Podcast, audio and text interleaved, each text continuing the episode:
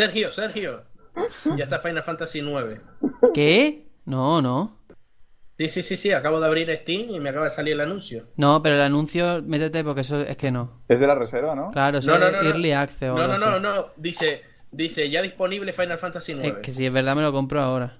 Sí, es verdad. ¿Qué dices? Corre, corre. Que sí, que sí, tío. Que no, sí, que, sí, sí. que me no, acabo hombre, de... no. Early 2016. Ve, me acabo de meter, joder. Hostia, a mí me salía aquí, creía que sí, pero hasta que No se me ha hace gracia que llevo esperándolo.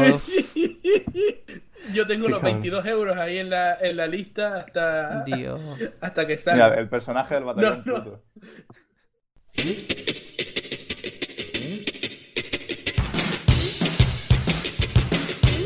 El batallón Pluto.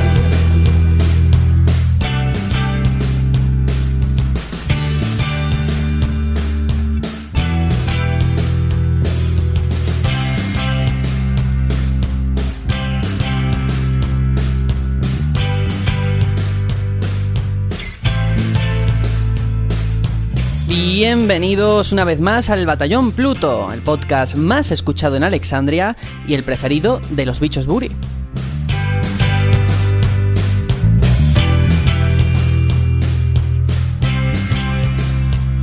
Programa 15 de la segunda temporada y número 32 desde que comenzamos allá por el lejano mes de abril de 2015. Y cuidado porque nada es nuestro cumpleaños, ¿eh?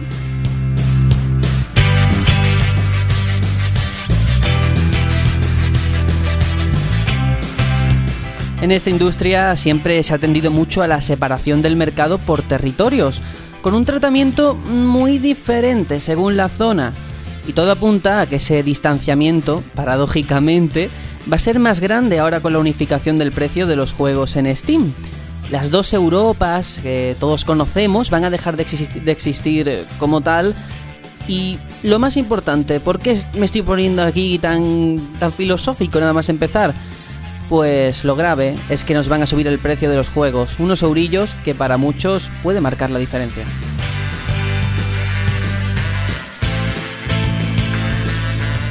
Todos sabemos que el salario de otros países europeos no es el mismo que en España.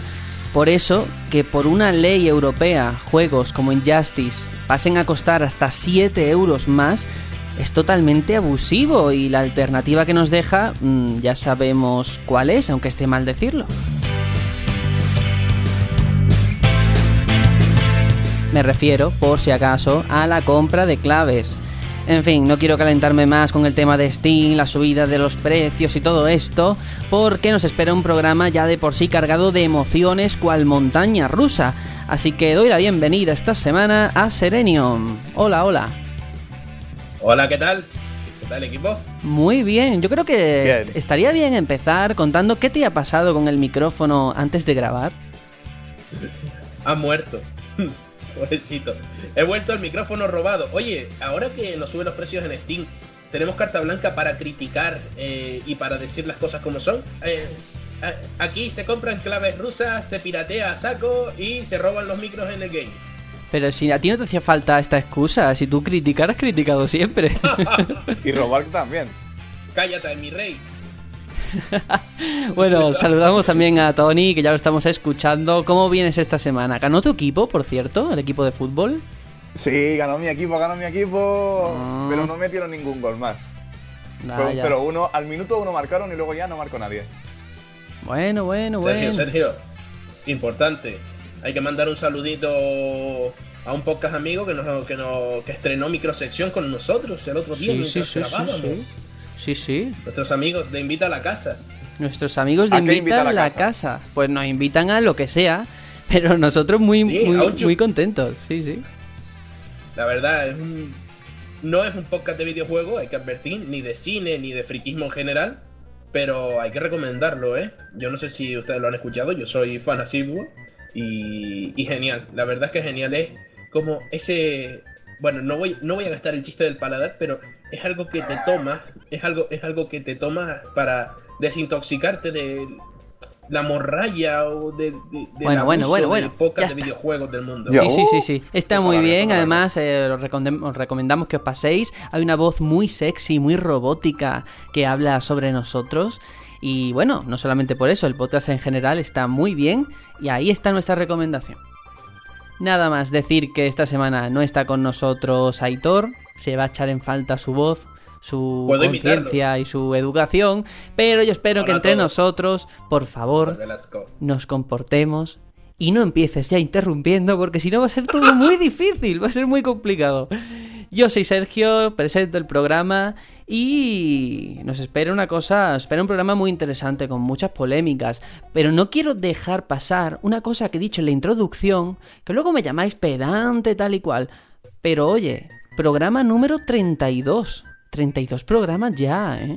Madre mía. Se dice fácil. Se dice fácil, 32. Pero, pero es complicado, ¿eh?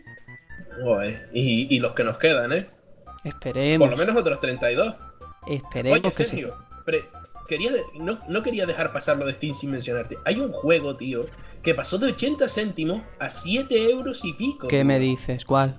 En serio, no, no sé, es uno random de esos que hacen los indies estos postureos.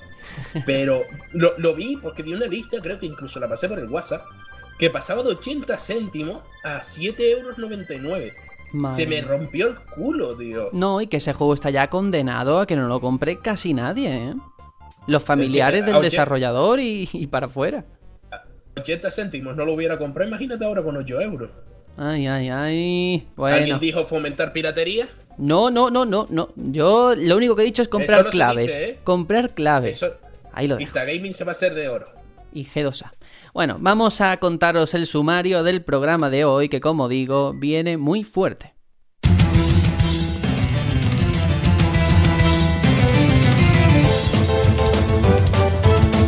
Ya está entre nosotros Street Fighter V y una vez más vuelve a la actualidad el eterno debate sobre la relación entre contenidos por un lado y calidad, tras la ausencia de modos y un online que no funciona como debería.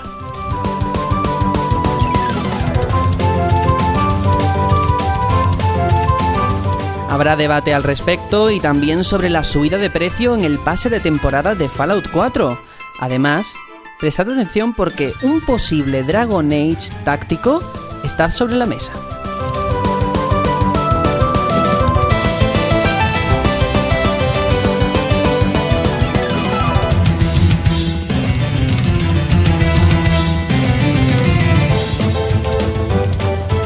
Por otro lado, esta semana analizamos Nintendogs, la reinvención moderna de los Tamagotchi y uno de esos juegos que han pasado a la historia por las barreras que derribó en su momento.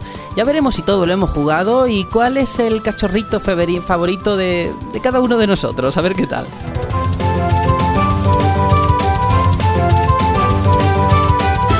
Y por supuesto acabaremos con la microsección de aquellos maravillosos años. Comenzamos.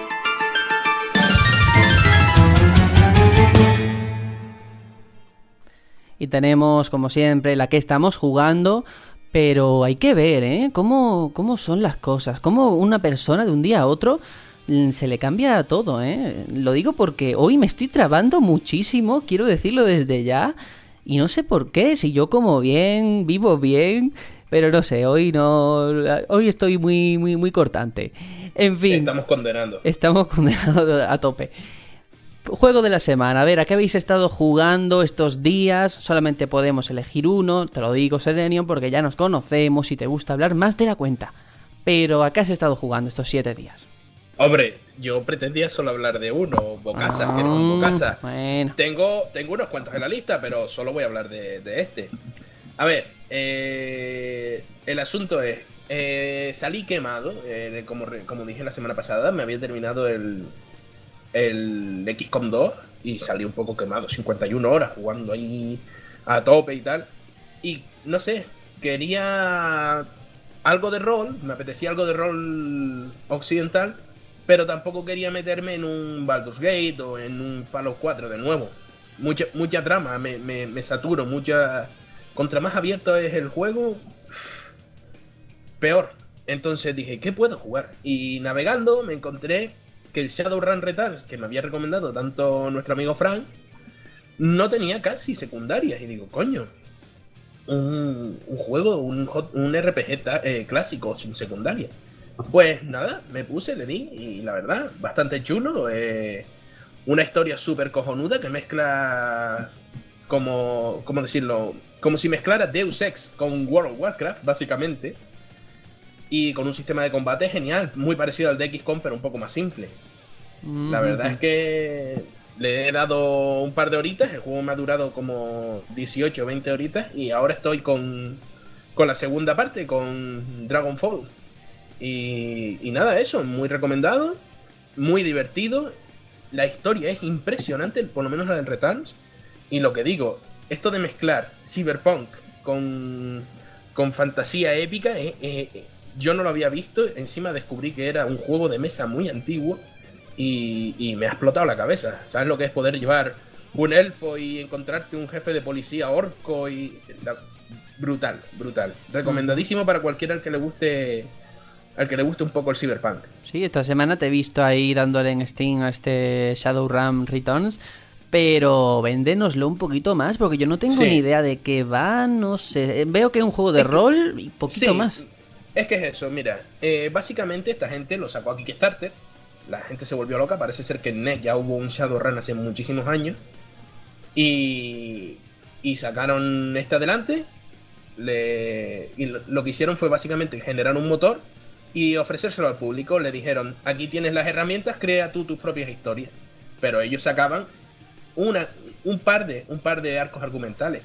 Y el primero, el de Shadowrun Returns, era el, el interruptor del hombre muerto, se llama. También debo decir la traducción está al nivel de la del Final Fantasy VII. Uh, mal asunto. Y ya directamente el, la segunda, el segundo juego y el tercero, eh, Dragonfall y Hong Kong, no están ni traducidos.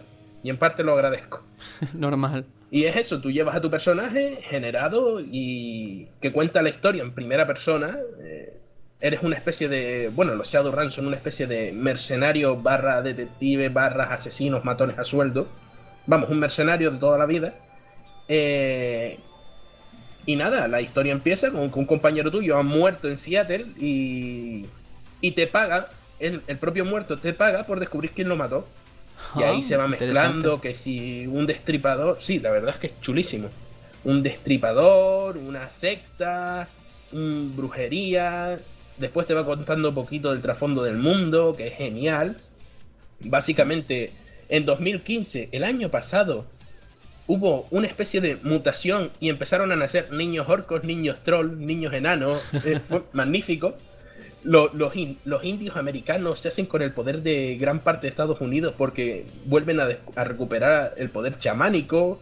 Hay hechiceros. Es, que es un locurón. Te explota la cabeza. Tú te pones a ver las cosas y dices, joder, qué guapo. Y creo que es lo que te impulsa a seguir adelante. Además que es eso, yo, yo estaba saturado, estoy eh, normal, juego demasiadas cosas y quería jugar a algo que me ayudara a desconectar. Y jugar a esto que es simplemente ir a saco y avanzar en la historia y terminarla, pues, pues ayuda un poco, ayuda, porque es lo que decimos, en otros juegos te inflan a secundarias y al final paras, por, inercia te detiene el propio juego.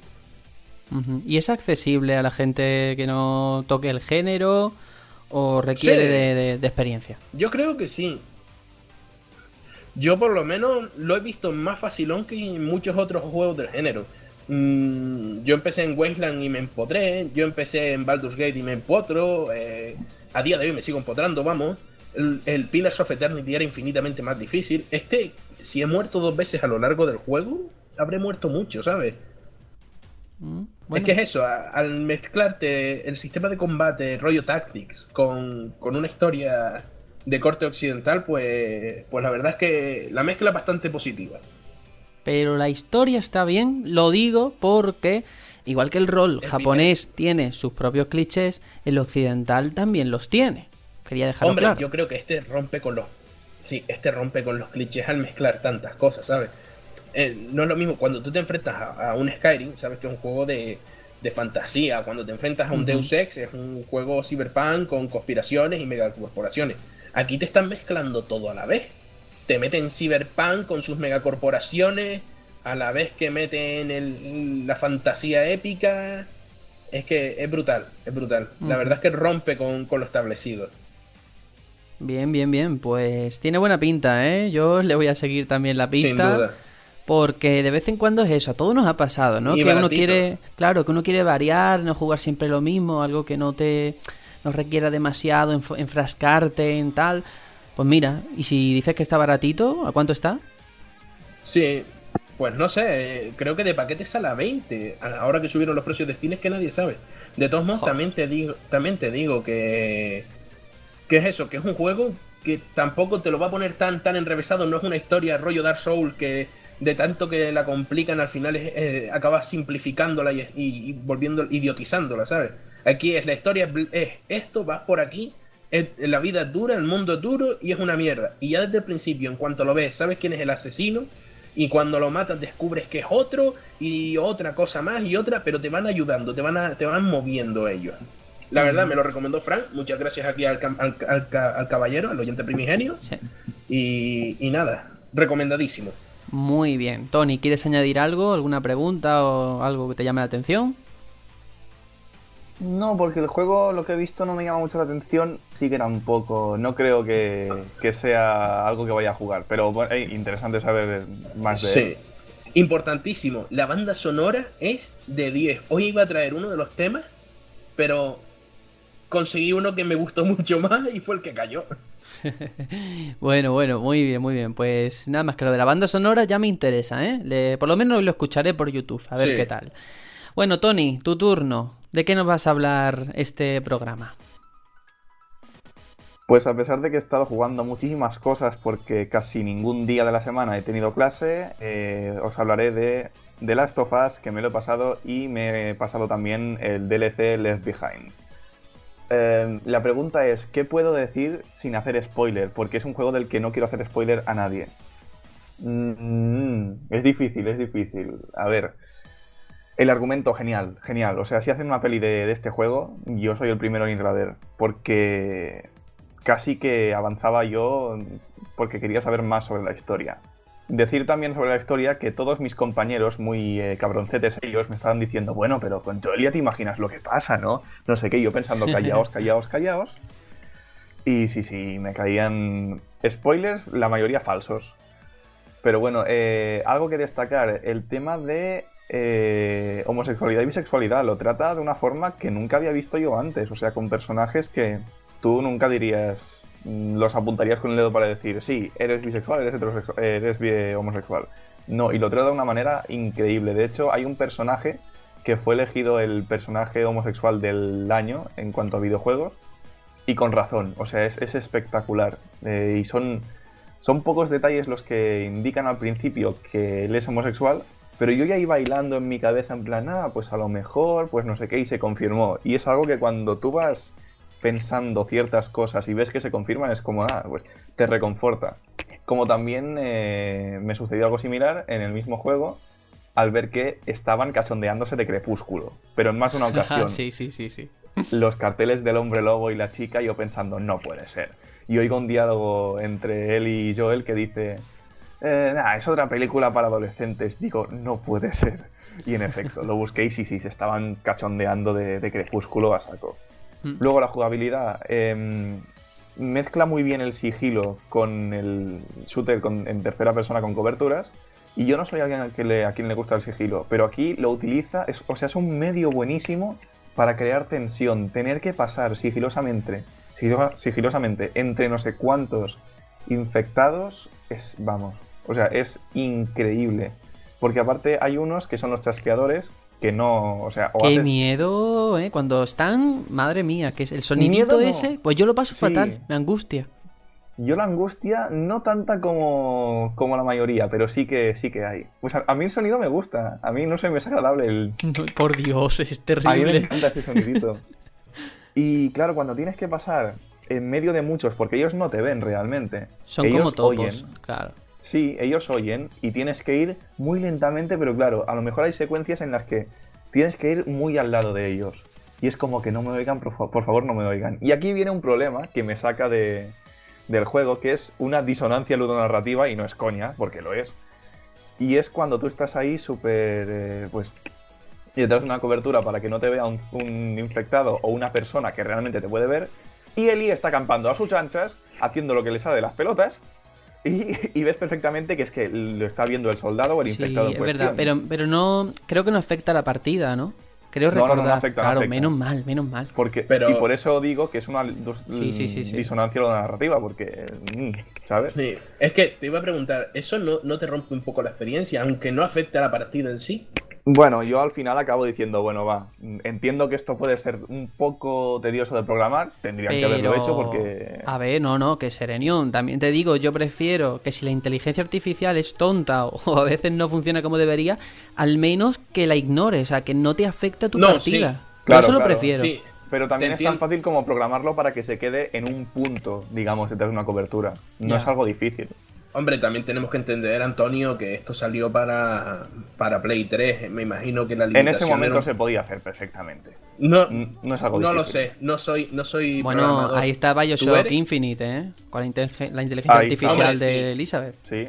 Es tan difícil como decir, si el, escenario está aquí, que el otro se esconda allí. Es, es, muy, es muy fácil. No, no es realmente difícil. Eh, sí que en algunos momentos, me acuerdo por la parte final que venía digamos, una secuencia que hay muchísimos soldados y digo, ¡buah! Menudo palo me da esto. Pero, pero una pereza. Mm, pero mira. Y eso es algo que a mí no me gusta, que haya muchísimos enemigos y, que, y pensar, voy a acabar enfrentándome a todo el mundo. Y sí, en efecto. A pesar de que intentaba ir sigiloso, mm, no, no podía. Y entiendo que al ser una parte del final, que creo que es el último combate incluso, o de los últimos, pues te lo pongan muy difícil, vale. Pero cuando hay demasiado tiroteo por en medio, a mí es algo que, no me acaba de gustar y creo que es tema de preferencias porque está muy bien hecho igualmente. Y el Left Behind eh, es, genial. O sea, vamos, ojalá hubiese sido un poco más largo y me encanta que hayan tratado más historia que no temas de, de jugabilidad en plan disparos o lo que sea porque es que no lo requiere, requiere mucho más de narrativa y es algo que le han dado. Y es algo que realmente agradezco. Sí, bueno, te estás haciendo el ciclo Naughty Dog, ¿no? Los Uncharted, The Last of Us. sí, sí, Te estás preparando para el nuevo Uncharted, te estoy viendo. Le faltan ya no, y, y, el Crab Bandicoot. No, no, no creo. De hecho, el, Uncharted, si lo juego, será alquilado porque en verdad en un fin de semana un Uncharted te lo pasas. Sí. hemos hablado aquí muchas veces desde Last of Us. Eh, hablé yo, creo que tú también has hablado otra semana. Y sí que me interesa más el tema del Left Behind. Pues me ha dicho que te ha gustado, pero bueno. No sé si lo ves necesario para la experiencia de lo que es de las sofás. Sí que hay una escena, por favor. No sé si te acordarás, no es spoiler ni nada en la que estás como en una tienda de disfraces de Halloween. Que es buenísima. Hay unos diálogos ahí brutales. Pero bueno, aparte de eso, que son cosas que están bien y tal, si realmente es necesario, la gente que se compre de las sofás necesita Left Behind para la experiencia definitiva. Uf, pues no sé qué decirte. Lo que tengo claro es que lo recomiendo 100%. O sea, yo os hago que todo, todo aquel que juegue a The Last of Us, sea en Play 3 o en Play 4, yo le, pediría realmente, oye, por favor, juega a Left Behind porque, sinceramente, añade... Quizás no añade muchísimo, pero es que todo lo que añade para mí es oro puro. Yo le veo un paralelismo a la expansión de Last of Us con la propia expansión del Bioshock Infinite, si te, si te, fijas. No aporta nada a la trama. Bueno, yo no la he jugado. yo tampoco, pero sé por dónde va y estoy de acuerdo. Pues eh, es que lo están diciendo y me estoy acordando una y otra vez de, esa, de esa expansión. Bueno, bueno. Está bien, luego de todas formas este tema de las expansiones, si está bien que añadan cosas fundamentales o no, va a salir por la noticia de Fallout y su pase de temporada. Pero bueno, vamos a dejarlo aquí, vamos a dejarlo aquí, por favor.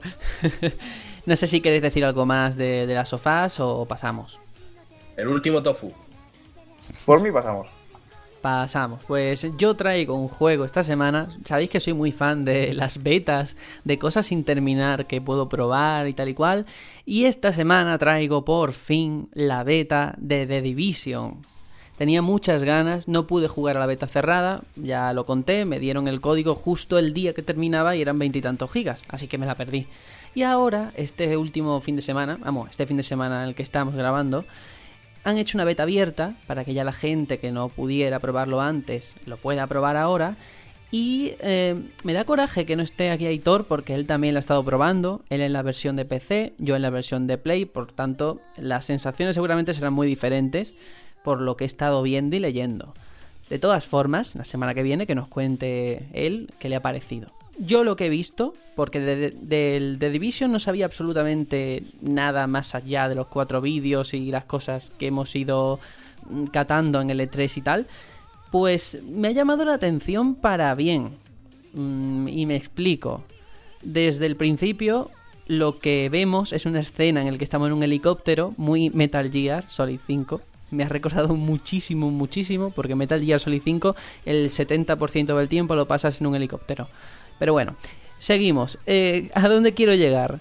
Esto sí que me llamaba mucho la atención, este de Division, porque estaba todo el mundo con la comparación de es un Destiny mejorado, es mejor que Destiny, es peor.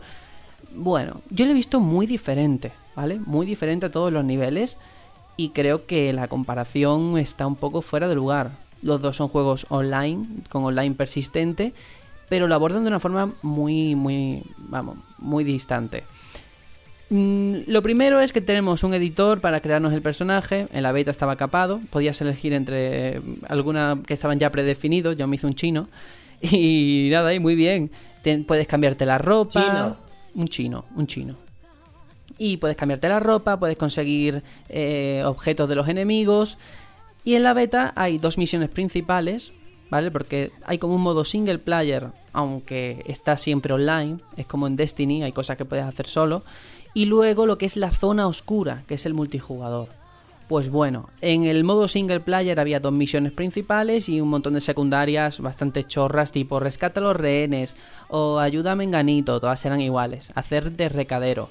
Y ese es el miedo que tengo yo en cuanto a la campaña, que todo era muy eh, de recadero. Hay como una base de operaciones que hay que ir mejorando y para irla mejorando pues tienes que ir haciendo misiones.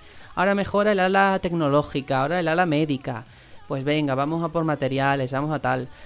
Mm, mm, yo espero que cuando salga el juego haya un poquito más, que no sea ir a tal sitio, disparar y volver. Espero. De todas formas, lo visto, cosas que me han gustado de la jugabilidad. Mm, el tema de que disparando a la cabeza no matas a nadie. Le haces más daño, pero no te lo cargas, lo cual está bien.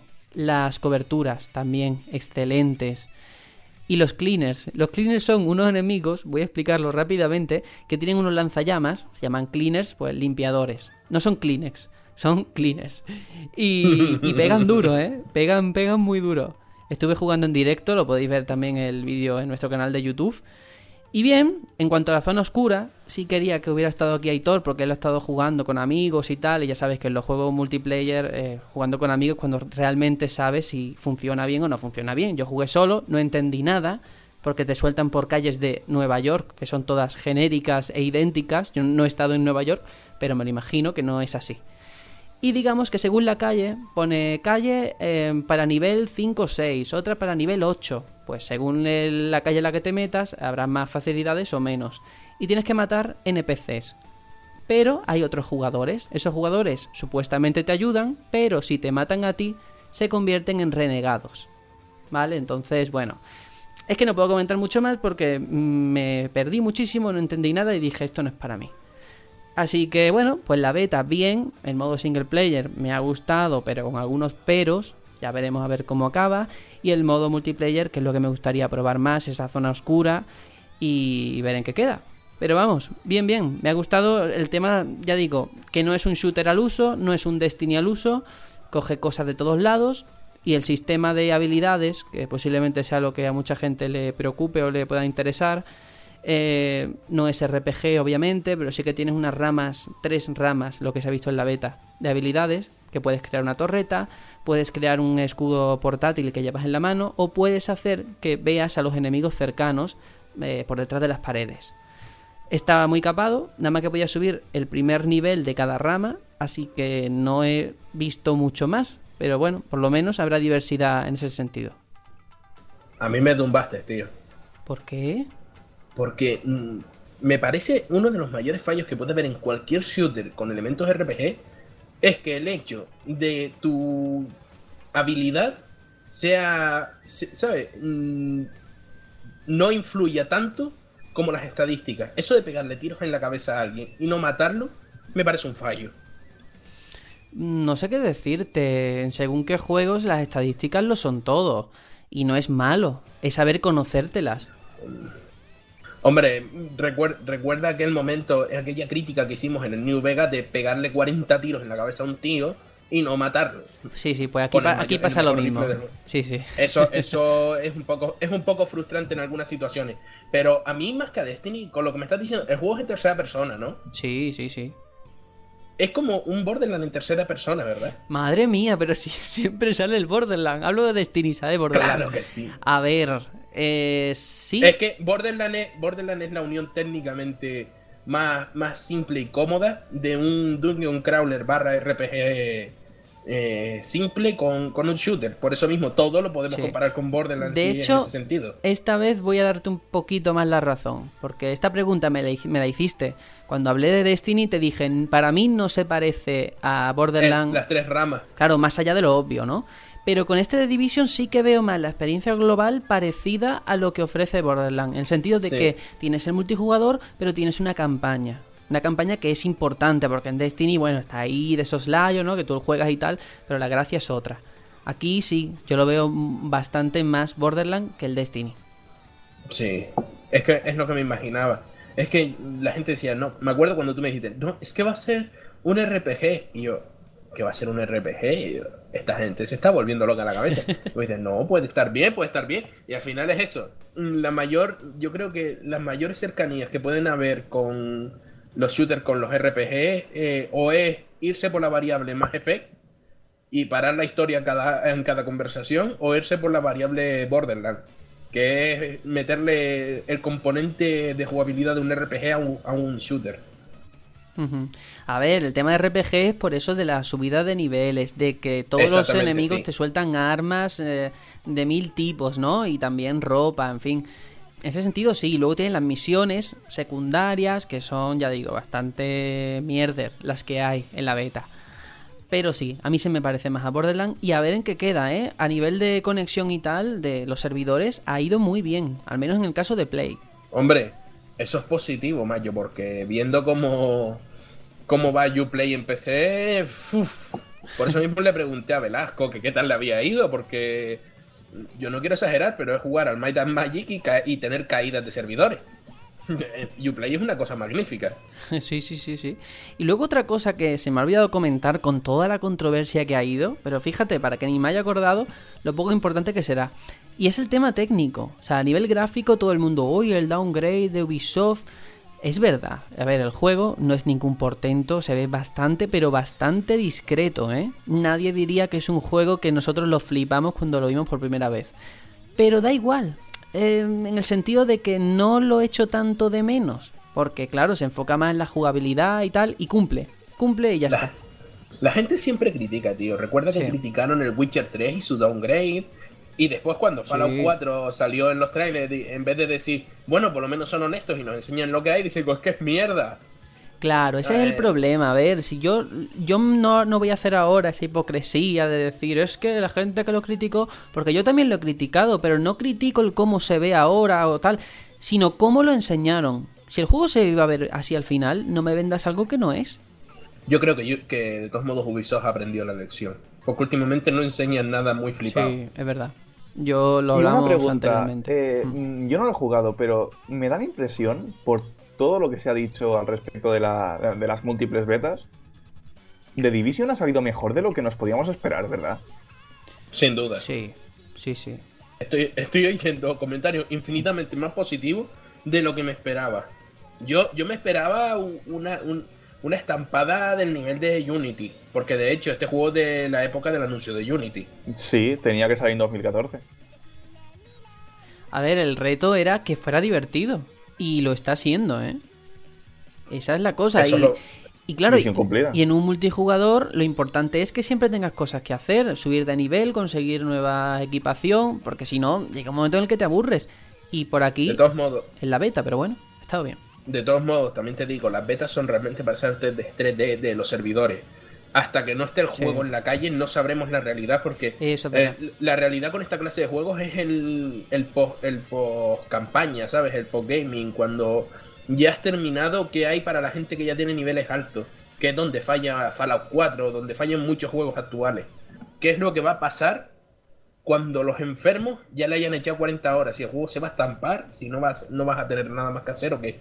Que es lo que le pasó a Destiny. Eso es lo que le pasó al principio Exactamente a Witcher 3, a Diablo 3, a muchísimos juegos les ha pasado. Pero la pregunta podría ser, ¿hay algún juego, bueno, alguna beta, que luego el juego haya sido infinitamente peor? Sí, sí que lo soy. Porque no, hablo ya del tema de luego qué, pasa cuando eres nivel alto, sino la beta está muy bien, luego el juego no está bien en las ah, mismas áreas. Eso no sé, yo creo que si pasara eso empezarían a chaparse las betas. Es que, bueno, claro, sí, sí. Hombre, casos tiene que haber. Yo ahora mismo la verdad es que no caigo. Sí, sí los hay hay juegos que, en la beta pintaban que te cagas y después el postgaming se lo cargan. El Destiny es un ejemplo. Claro, a ver, ten en cuenta también que las betas las disfrazas. Tú le enseñas a la gente lo que le quieres enseñar, lo que no, lo ocultas. Exacto. Porque también es, una maniobra de, marketing. Mucha gente después de jugar a la beta a lo mejor se compra de Division de salida. Es que es eso. Eh, ahora las betas son puro marketing. Ya, ya no es lo que era antes. Ahora la beta es una demo en, en cubierta, ¿sabes? Una demo con online, básicamente. Y ahora hay beta de todo, dicho sea de paso. Por eso mismo. Y se, y se venden. Sí, sí, sí. Ostras, sí. Uf. Bueno, vamos. para, mí, es un poco timo, pero eso para otro día. Sí, sí, vamos a dejarlo aquí porque luego hay una noticia también en la que vamos a comentar algunos datos sobre el desarrollo de, Division. Que no quiero adelantarlos porque creo que es mejor que luego nos centremos en eso. Así que ahora sí que sí, vámonos eh, a hablar de toda la actualidad de esta semana. Las noticias.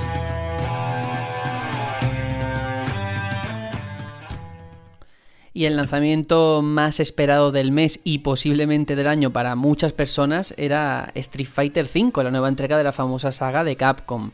Bueno, el título ya está entre nosotros, pero eso sí, cargado de polémica.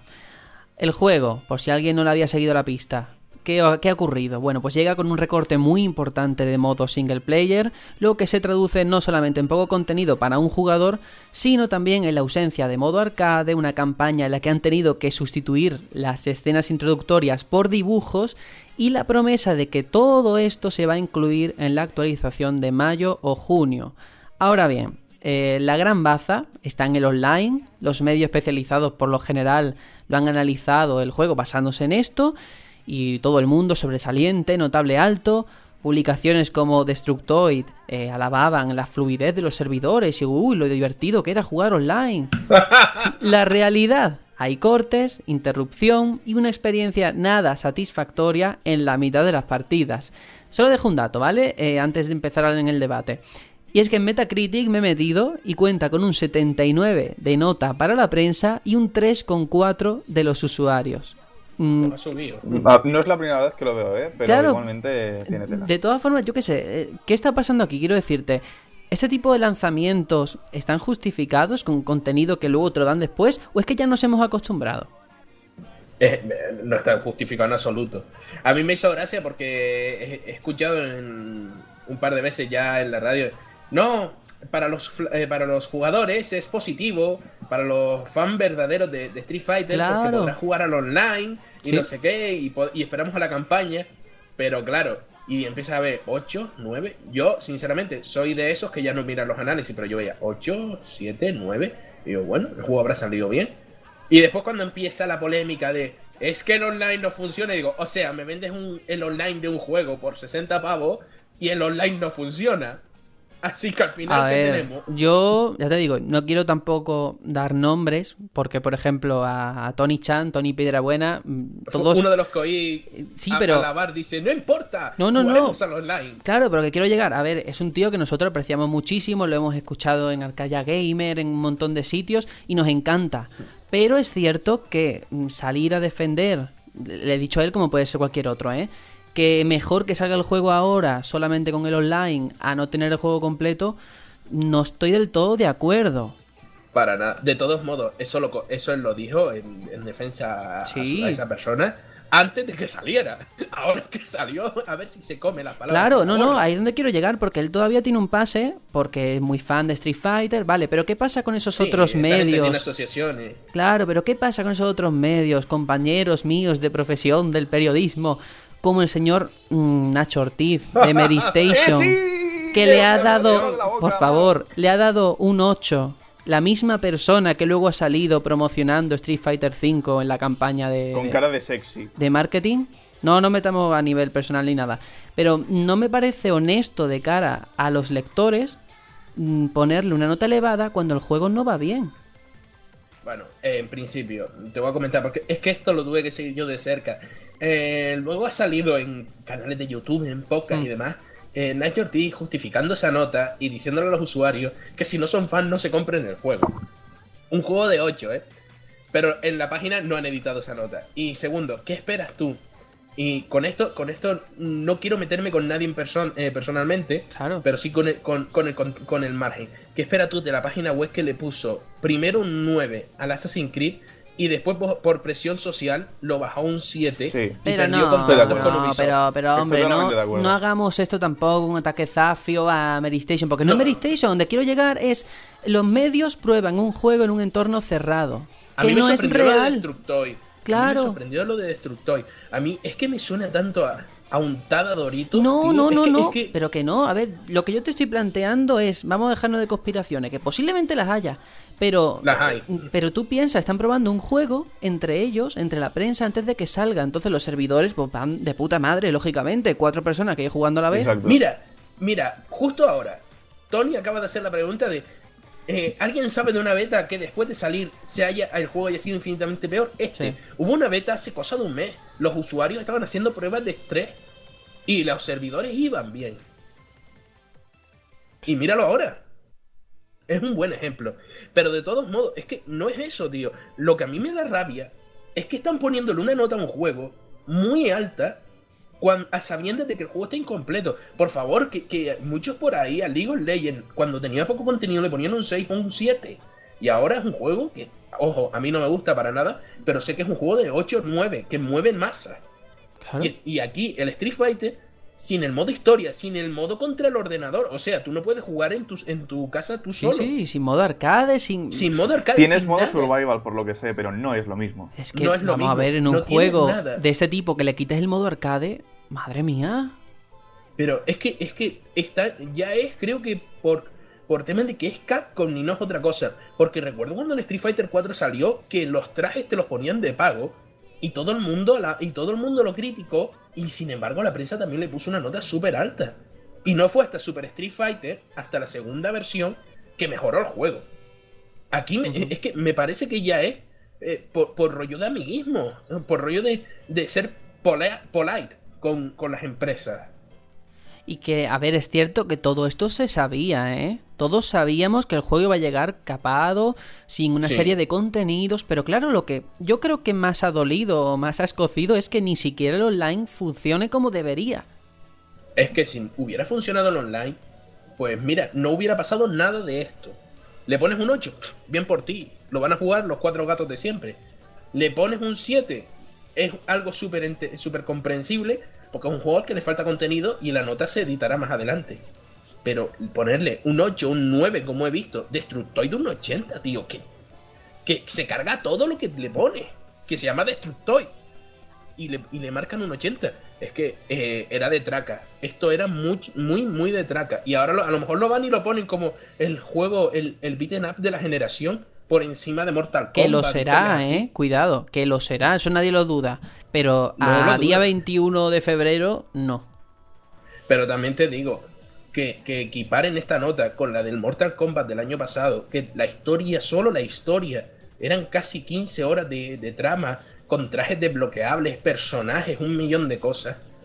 La verdad, me parece un poco engañar al usuario. A ver, es un lanzamiento que todo el mundo esperaba, un lanzamiento que va a ser muy importante, no solamente por la gente que lo juegue aquí en su casa, sino también en las ligas competitivas.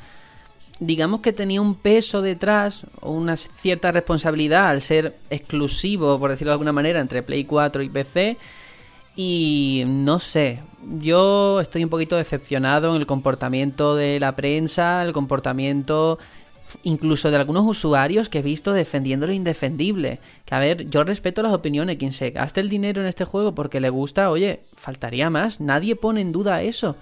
Sino mm, si realmente nos merecemos este tipo de lanzamientos y la forma y el tratamiento que le han dado. Una última cosa que digo, y ahora ya, pues cada uno que quiera decir lo que quiera.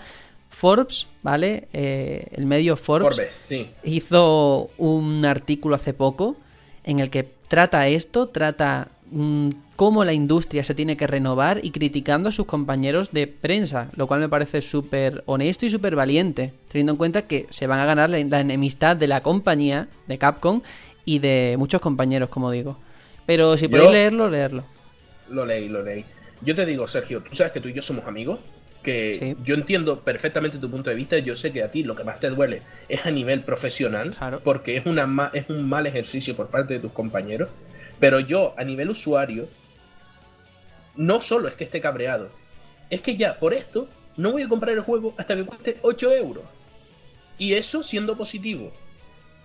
Porque es que ni, ni ganas de piratearlo le entran a uno. ¿Entiendes lo que te quiero decir? A ti te duele como, como, como, como periodista, a mí me duele como usuario. Y si yo, que no soy un gran fan del género, me está doliendo, imagínate cómo le tiene que estar rascando a un fan de verdad del género. Exactamente, sí. Sí, y me da pena, ¿eh? ya digo, porque yo quería, os lo he comentado también en privado, mm, quería iniciarme en Street Fighter con este quinta entrega. Más que nada porque, bueno, parece que ahora está más, es más fácil que la gente de nuevas pueda que- entrar y la barrera claro. no sea tan grande, ¿no? Es que si entras ahora al 4 es, es como en plan, hola, trae aquí tu culito que vamos a jugar. Efectivamente, sí, sí. Pero bueno, ya veremos. Yo desde luego esperaré. Creo que ahora mismo es lo más inteligente, bajo mi punto de vista. Y ya está. Yo creo que mejor volvemos al Soul Calibur 2 y, y- y ganamos todo. Sí, sí, sí. Juegazo, ¿eh? Me dirás. Pero bueno, vamos a dejar la polémica porque seguramente en los siguientes, en las siguientes semanas se seguirá hablando, sacarán parches y todo esto, Y sangre. y sangre, mucha sangre. Pero hay otra noticia que también nos duele. Esto duele. Esta va, ¿eh? a ser, esta va a ser, vamos, herida en la llaga, échale sal. Sí, sí, sí, cuando te tocan la cartera, uh, ya es más complicado.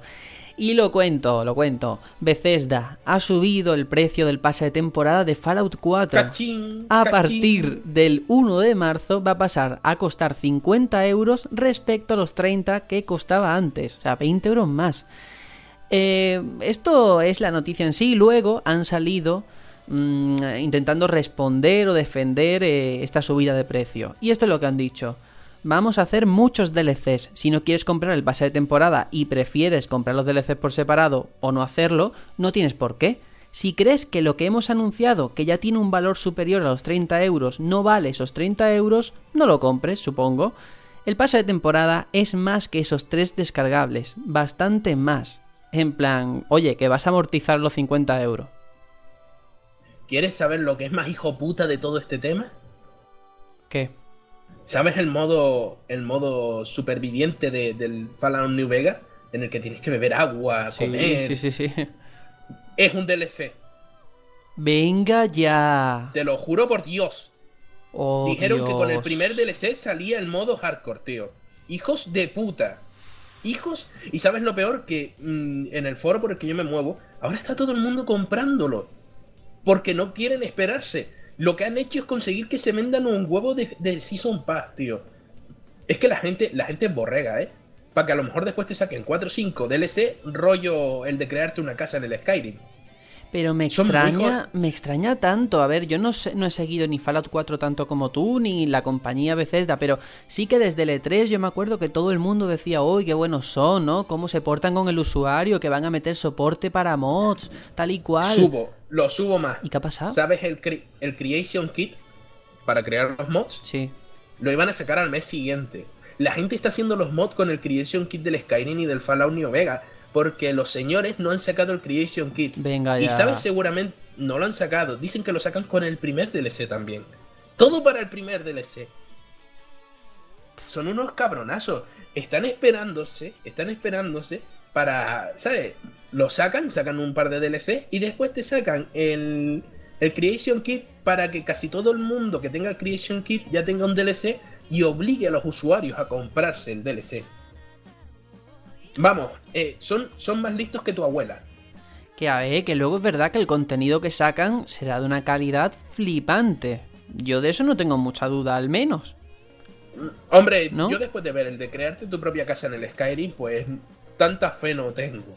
Hombre, pero este contenido se supone que está Han más bajado. justificado. La cosa es, mm, con el dinero, con el dineral que han ganado, porque han ganado un dineral con Fallout 4, con Fallout Shelter, que ha vendido lo inimaginable. Le necesitaban de verdad. Y siendo gratis. Mm, Pero es que eso, necesitaban mm, 50 euros que le va a costar ahora al usuario medio. Es que no lo entiendo. Si Ellos Fallout han puesto 4 de- seguramente vale menos. excusa- ellos han puesto de excusa que van a sacar más DLC de los que esperaban. Pero a mí eso no, no, me, no me entra en el hocico. Es igual que lo del modo hardcore. Eh, aunque después lo pongan gratuito, se esperan el primer DLC para, para eso. Para que los modders, principalmente, después tengan más en cuenta este, este DLC y obliguen a la gente a comprárselo. Porque pasó con Skyrim. Sí. El Creation Kit de Skyrim salió justo después del primer DLC y casi todos los modders aprovecharon la ballesta del, del primer DLC, aprovecharon esto, aprovecharon lo otro y ya obligaban, si querías tener ciertos DLC, a pasar por caja. Si querías tener ciertos mods guapos, ¿entiendes? Es muy injusto. Es muy injusto. Y yo por lo menos lo siento mucho, pero mira que me gusta mucho Fallout 4, pero yo no paso, no paso por caja, yo no voy a comprar ese Season Pass. Con ese dinero puedo comprarme mil juegos, tío. Es que son podía, 50 ahora con la subida euros. de Steam, Madre mía. Sí, y de todos modos, también aviso ya al personal por aquí. En Instagaming está ahora barato. Tiren por allí, olvídense de darle dinero a estos cabrones. Prefiero darle de dinero a un ladrón de case. No sé, es que vamos de decepción en decepción, ¿eh? Porque me extraña mucho que Son eso... técnicas muy deshonestas. Y que las expansiones no estuvieran programadas. No hay alguien encargado precisamente de gestionar todo. O de un día para otro dice, anda, que voy a hacer otra expansión. Hombre, no sé. Eso sí. Es que lo del, lo del modo. A mí me dolió mucho cuando leí lo del modo hardcore. Que decía, no, con el- la, la salida del primer DLC aparecerá el modo hardcore. Yo no sé si es que el DLC será el modo hardcore o si aparecerá junto al modo hardcore. Pero sea gratis. como sea, a saber, pero sea como sea, eh, eso seguramente lo estén contando como contenido. ¿Te crees que te van a regalar algo? Estos cabrones, Bugtesda, estos Ah, ese tío, eh, ahora, ahora lo ves a Todd Howard tirando, durmiendo en una cama de, de billetes, tío. Mira, yo lo que os digo ahora sir- sirve para todos estos casos de lo que ha, pasado ahí ahora con, Fallout. De temas no de subida de precio de pases de temporada, sino de pases de, tem- de temporada que cuesten una barbaridad. Casi lo mismo que el juego, o ahora mismo lo mismo, porque estoy viendo en game que lo tienen a 50 para consola. Mm, me sabe muy mal que hoy en día salgan juegos inacabados, hemos hablado de Street Fighter, y que luego te lo vayan añadiendo, incluso te lo digan, oye, los acabamos inacabado, y luego lo vamos sacando todo en más, pues gratis o, o no gratis. Me duele muchísimo que lo digan con tanto descaro y que la gente no esté reaccionando como debería, en plan muchísimo más, más cabreada. Y lo que casi me duele más es que a lo mejor yo, por la profesión que quiero tener, el día de mañana puedo estar desarrollando un juego que acabe siendo así, como pasó con los de Evolve. Evolve, ellos no. Se la ellos no querían, los que estaban modelando en 3D, texturizando, haciendo en la IA. A ellos se la pelaba que, que el juego tuviese micropagos o que tuviese el, el bueno, mercado pero que el tuvo. problema de Wolf no es ese, ¿eh? De todas formas. Tiene Sí, otros problemas más sé. gordos. Lo sé, pero no, a ver, el problema de Wolf fue que salió el juego de base y todos los DLCs luego que eran necesarios para la experiencia No. de verdad. El problema eso- de Ball es de diseño, créeme. Claro, Sí. tú, tú luego como dices, oye, pues mira, yo he estado trabajando en el Evolve de esto y tal, y el juego era la polla, pero o compras los DLCs o no. El desarrollador no quería eso, fue la empresa. Y es la putada. Pero eso es un tema totalmente distinto, aquí me he puesto sentimental. No, yo, te digo, yo te digo una cosa. Eh, sarna con gusto no pica. Yo, imagínate, ahora no me voy a comprar este Season Pass ni de coña. Pero a lo mejor el, año que viene hay un, hay un DLC de, de- del Fallout impresionante que aquí el señor Sergio me recomienda y yo me lo compro. Tío, que tengo como 40 DLCs en el Crusader King 2. El otro día salió uno y lo pagué. 15 pavos, pan. ¿Por qué? Porque no es un contenido que me hayan ripeado del juego, sino un contenido que ellos han hecho a posteriori y que está muy bien. Y no me duele pagarlo. A mí lo que me duele es la, es la falta de honestidad. Claro, pero me- esto también me plantea otra pregunta. Quiero hacer un estudio de campo porque yo preguntando a la gente que conozco y ahora a vosotros, mm, ¿cuántos Season Pass se vende? Quiero decir, ¿vosotros habéis comprado alguna vez un, un pase de temporada? Yo no, desde luego. No, yo jamás. Unos cuantos. Pues yo no conozco, no, pues yo no conozco a mucha gente que haya comprado un pase de temporada. Habrá gente como yo- tú, pero mm, ¿tanta gente? Yo he comprado de Mass Effect, he comprado de, de un par de juegos de, de Steam, pero normalmente los que compro son porque los consigo muy baratos y porque sé que voy a amortizarlos, ¿sabes? Es que ahora me, me preguntas y no sé decirte uno mm, así a, a directa, pero sí que los he comprado, ¿eh? Sí que los he comprado, pero no es algo que tampoco me, me muera yo. Como normalmente lo que más se vende son los Season Pass de, de juegos de, de shooters, y yo no juego tanto a shooters, pues, pues no lo noto tanto. Pero, pero sí que los he comprado, ¿eh? Bueno, bueno, hombre, gente lo tiene que comprar para que sigan saliendo. El de Borderlands, por ejemplo. es El de Borderlands. Borderlands 2. Que vale mucho la pena, desde luego. Valía, en su momento valió mucho la pena. Porque, claro, terminabas el juego y el tiempo. ¡Ah, mira! Una expansión nueva, vamos a pasárnosla. Cosas así, ¿sabes? Eso sí está bien. Pero cuando, cuando son honestos, cuando te dicen a posteriori, vamos a sacar esto y esto y esto. Ahí dices, pues bueno, no me disgusta. Pero cuando es así, en plan. El de. El del Xenoverse también lo compré, por ejemplo. Es que es eso, así de memoria he comprado unos cuantos. Bueno, pues nada, ¿qué vamos a hacerle? Habrá que esperar a que salga Fallout 4 edición Tam- GOTI. También no es lo, no es lo mismo eh, que, que un Borderlands 2 te saque un Season Pass de 24 euros y te saque las cuatro cachas expansiones que sacaron, a que te venga Skyrim y, y te saque, y te saque tres expansiones, una de ellas es mierda, la otra está buqueada y la tercera ni la he probado. Bueno, bueno, vamos a ser precavidos. A lo mejor vale mucho la pena. Pero desde luego, mm, tal y como está planteado, no han sido honestos. Vamos con otra noticia, venga. Hasta la fecha, eh, Microsoft no se ha pronunciado acerca de cuándo tienen previsto llevar HoloLens a las tiendas. Y parece ser que ni lo tienen seguro ni lo van a decir hasta que sea útil para los consumidores. Esto es eh, lo que ha dicho el creador de HoloLens. Dice, si un consumidor de HoloLens lo comprara hoy, tendría 12 cosas que hacer con él. Y dirían, genial, pagué por un producto de 3.000 dólares que me permite hacer 12 cosas y ahora está cogiendo polvo. Bueno, la intención es evitar a toda costa que, que ocurra lo mismo con el lanzamiento de Kinect, porque recordemos, es que recordemos Kinect, ¿eh? que se vendieron 10 millones de unidades en 60 días, pero mm, que luego están ahí cogiendo Vaya polvo. guapo. Eh, En mi caso, o fue a la basura o lo vendí en game. ¿Sabes? Pues yo la tengo en mi casa, tuyo- ¿eh? en Lo tengo tuyo, ahí. Sergio, dile que apague la consola, anda. Es que además Serenion, Serenion lo compró el día de salida, todo, todo No, emocionado. no, que va. Mi novia me lo compró a la semana de su salida. Ah, ¿quién lo compró? ¿Fuiste tú, Sergio? Yo me lo compré en esas navidades. Y vaya decepción. Fuerte, Pues a quién se lo compró el día de salida y no caigo quién es. fuerte hostia nos llevamos, ¿verdad, Sergio? Terrible, Al más era caro, ¿eh? Al, al final, 300 pavos. Al final, ¿para qué lo usamos?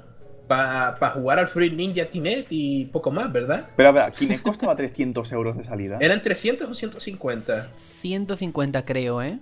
Dios. Es que mm, por ahí estaban, de todos modos. Sé que lo vendí, sé que lo vendí y, y para algo usé esas perras. Lo usé para un juego de deporte y... y ya está, creo. Y para el Free Ninja, tío. Sí, sí. Vaya, vaya, vaya desgracia. Pero bueno, ahora Es que- con la HoloLens, la cosa, lo que quieren es, es evitar eso, que cuando salga haya material, haya juegos, aplicaciones. Me parece inteligente. Realmente, a mí, a mí me parece inteligente, pero no por lo que tú dices, sino porque seguramente estén esperando a ver qué pasa con la de Sony. Si la de Sony funciona y, y las compañías invierten dinero en ellas, entonces ellos se tirarán a producirla. Si no, van a tener una, un par de almacenes muy cargados y van a meterlos eh, en el desierto con, con los ET. Pero bueno, eh, de todas formas son diferentes, ¿eh? La de Sony y esta, esta recordemos que tiene realidad aumentada, mm, es otra técnica, otro sistema. Hombre, yo sinceramente también te digo, prefiero la realidad aumentada a unas gafas en 3D virtuales. ¿Sabes? Por lo menos poder seguir siendo consciente del mundo que te rodea. jugar a Minecraft como si fuera una maqueta Lego a mí no me llama. Eh, Hombre, pero a lo mejor lo puedes utilizar para tener el HUD de un videojuego en tus gafas en vez de tenerlo en la pantalla. Mm, Ya, eso sí. Eso, eso después es cuestión de, de que ellos se lo imaginen. Para eso son ellos los que diseñan. Pero que seguramente estén haciendo eso, esperando a ver cómo funcionan las de los demás.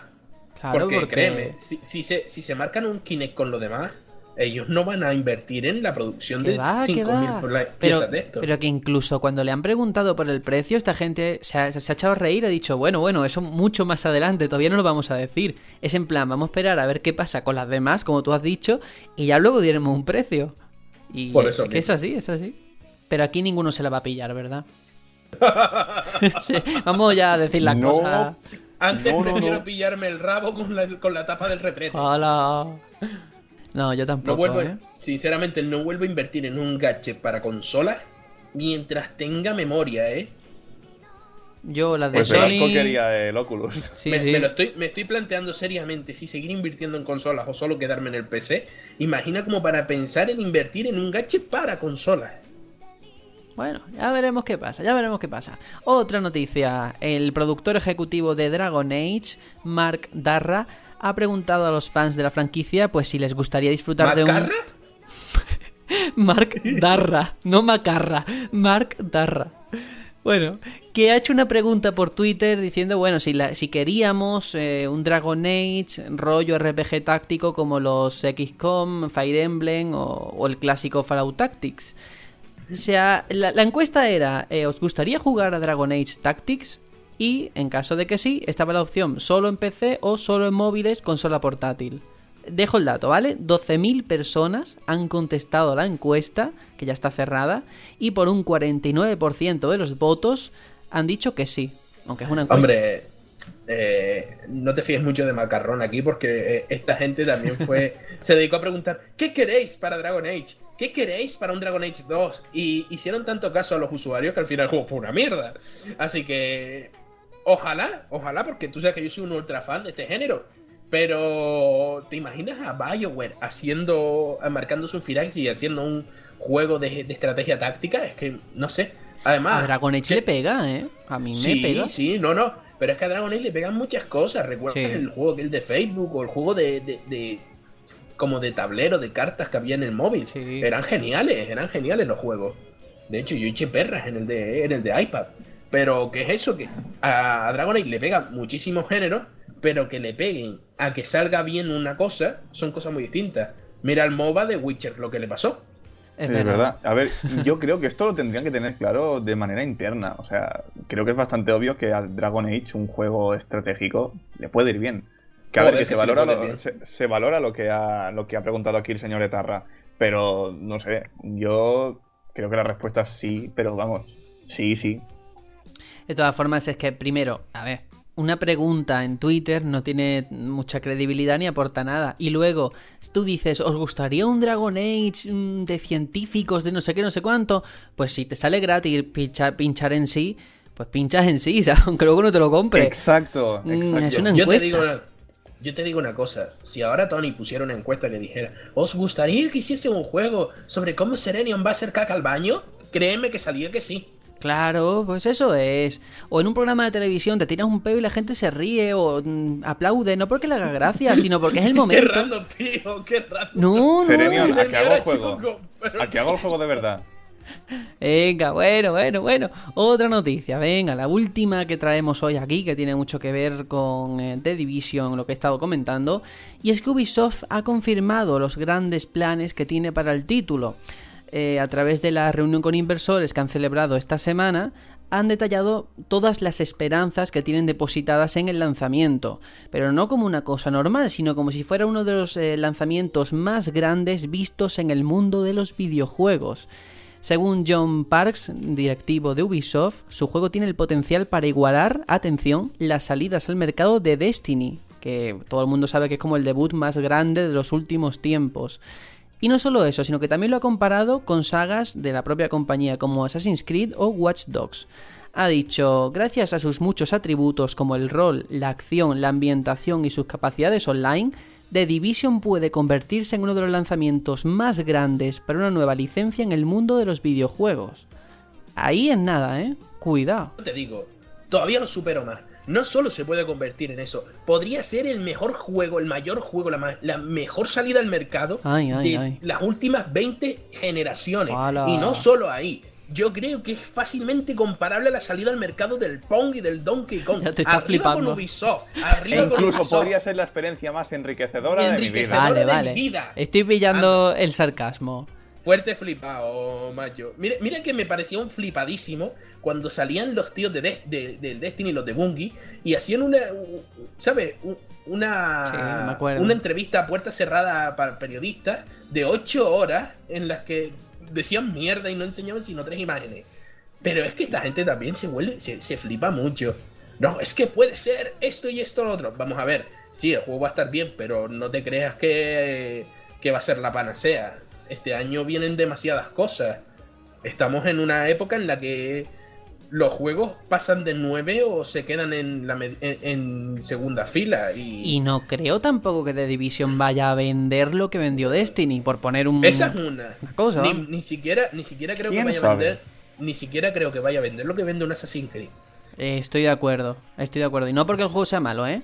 Sino En absoluto, mira, no veo tanta Far Cry- atención mediática. Far Cry- la saga Far Cry es para mí de lo mejorcito que sabe hacer Ubisoft y no vende lo, lo que vende un, un Assassin's Creed. Imagina. A nivel Es que- técnico yo creo que es lo mejor, ¿eh? A nivel Sin técnico. duda, sí, sí, sin- sin duda. Por eso mismo te digo. eh, también es cuestión de. Creo que esto es más para intentar convencer a la junta de accionistas para que sigan invirtiendo Claro, sí, sí. que para otra cosa. Si ven que en la junta de accionistas sale esto y esto sale a la prensa, en la bolsa ellos se mantienen.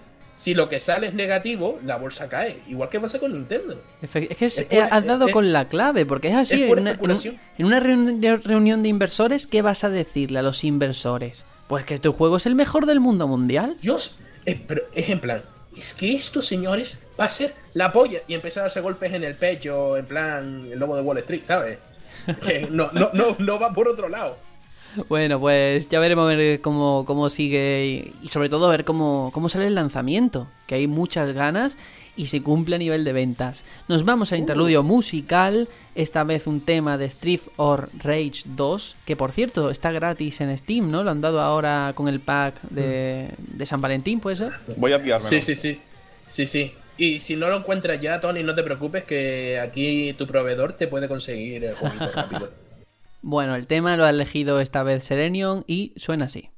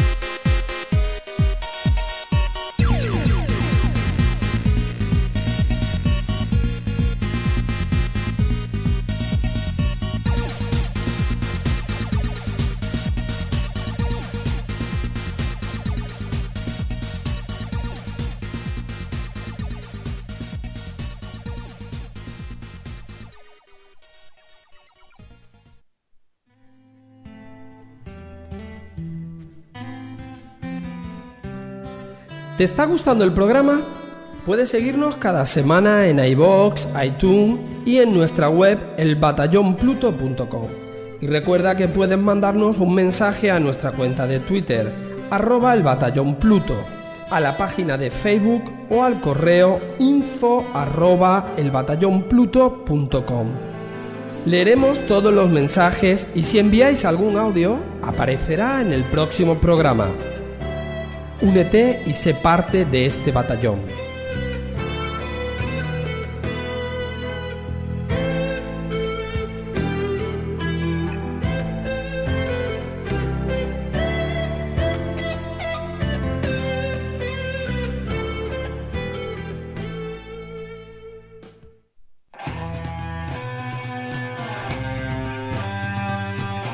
El juego de la semana.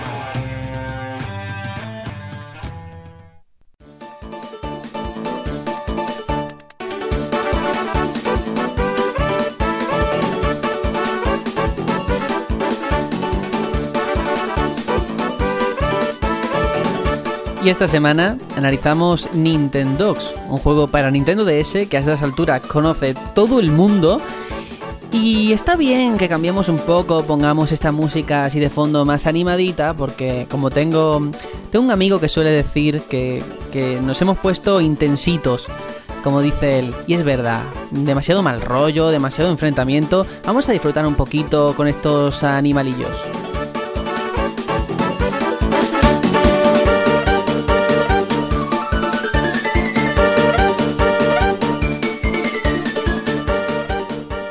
Y Nintendox es un juego que a lo mejor mucha gente puede infravalorarlo, decir, es que no es un juego, es que tal. Está bien que lo traigamos al programa porque ahí se ve que hay diversidad. Lo mismo una semana analizamos Limbo que otra Nintendox para que luego nos digan, ¿eh? Cosas que hay que tener en cuenta. Nintendox salió para Nintendo DS, como digo, el 7 de octubre de 2005. Ahí es nada, hace más de 10 años. Y recordemos que la portátil de Nintendo salió unos meses antes, el 11 de marzo. Uy, qué fecha más mala, ¿no?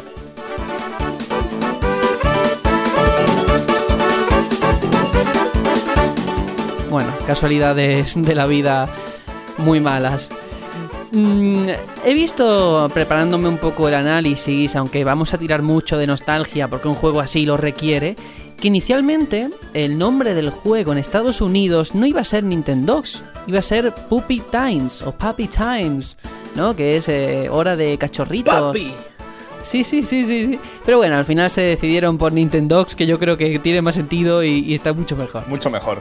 Sí. Y lo que es el juego, recordemos, salieron tres ediciones diferentes. Bueno, aquí fueron cuatro, cuatro ediciones en Europa: Labrador y compañía, Chihuahua, Tekel y Dálmata. Cada uno con sus propias razas. Eh, Serenion, tú no lo has jugado, ¿a que no? No. Oh, la no, verdad, no. creo que me pilló un poco tarde en mi, en mi, en mi vida. Qué mal, qué mal lo que te has perdido, por favor. Algún día, quizás algún día. Es que yo creo, y esto es un buen punto de partida, que es un juego que tienes que vivir en el momento, jugarlo eh, cuando salió y con la edad que Sí. teníamos muchos, ¿no? Es que, es que es eso, date cuenta. Yo mi primera Nintendo DS eh, la conseguí cuando tenía 21 años. Entonces, Mi edad. imagina, imagina, de eso hace ya una eternidad para, para mí, pero para ustedes, que va, ustedes eran unos criajos, entonces, es que, ¿cómo, cómo juegas tú con 21 años? Que, que me pillé la DS para jugar a un Castlevania, para jugar a un Pokémon, que, que- estabas harto de, de- de la vida ya en esa época. ¿Cómo, cómo te pones tú a jugar a, a, un, a un juego de, de cuidar cachorritos, tío? Sí, de hecho, bueno, yo tenía en aquella época 10, 11 años, imagínate. Eres un querubín. Y en aquella época, lógicamente, yo no me informaba de videojuegos, ni miraba páginas web, ni nada. Y este juego lo conocí antes de que saliera en un reportaje que hicieron en el telediario de Antena 3. Imagínate, ¿eh? Que hablaban de un juego que estaba en Japón, que estaba revolucionando a la industria. Esto tal verídico, tal y como te lo cuento. Y me llama mi padre y dice, mira, el juego que están sacando en Japón, que es de cuidar unos perros. Pero como si aquello fuera la innovación más grande del siglo, ¿eh? Y así es como Es que- conocí Nintendox. Es que date cuenta, yo, yo era un casualón, jugaba cuatro cosas, si jugaba yo no me informaba de la Como prensa. ahora, como ahora. como ahora, pero la, la diferencia. yo estaba siempre con temas de PC y demás, y no es por, por dárselas uno de macho, ni mucho menos, pero es que esto me pilló muy grande y es que me costaba horrores, pero aún así sigo teniendo curiosidad, porque tú sabes que yo soy el curioso, eh, quiero probarlo todo. Así que espero que seas capaz de vendérmelo y de demostrarme por qué tengo que recoger cacas en mi casa y además recoger cacas en la DS. Bueno, pues te lo voy a, te lo voy a intentar vender con una pregunta, que es más de tu época. Eh, ¿Tú jugabas a los Tamagotchi? Sí. ¿Te gustaban? como, eh, morían. Ay. Pues esto pues aquí no, aquí no se te mueren. Pero te hacen sentir culpable, macho. Pasa como, pasa como en Animal Crossing, que acabas sintiéndote culpable por no ir a visitar a la gente. Bueno, bueno, yo te lo voy a intentar vender Es como... una pregunta, es- era una pregunta. Bueno, Y yo- luego tienes a la buena residencia muriéndose de asco. Yo te lo voy a intentar vender como mejor sé y es intentando meterme en el papel de mi yo de hace más de 10 años, ¿vale? Cuando lo jugué. Piensa que meses antes había salido la portátil de Nintendo, Nintendo DS, aquí en Europa, ese 11 de marzo que me he quedado muerto cuando lo he leído.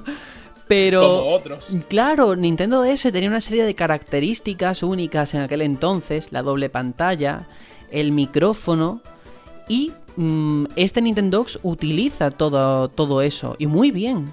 Nada más que el hecho de que el perro reconociera las órdenes que le dabas, eso era enorme, grandioso. O la, pan- o, o la propia pan- o la pantalla genial. táctil que podías tirarle, pinchabas en el disco y se lo podías tirar para que el perro lo recogiera o, o acariciarlo. Es que todo eso estaba ahí. Es que, es que es eso, me cuesta horrores solo de planteármelo. Yo no soy de eso, yo soy de esos que cuando la Nintendo te preguntaba, ¿tienes micro para jugar al, al Dr. Kawashima? ¿Tienes micro para poder hablar? No, no tengo. Estás solo en tu casa, pero me da igual, no tengo. Son conceptos que son más para.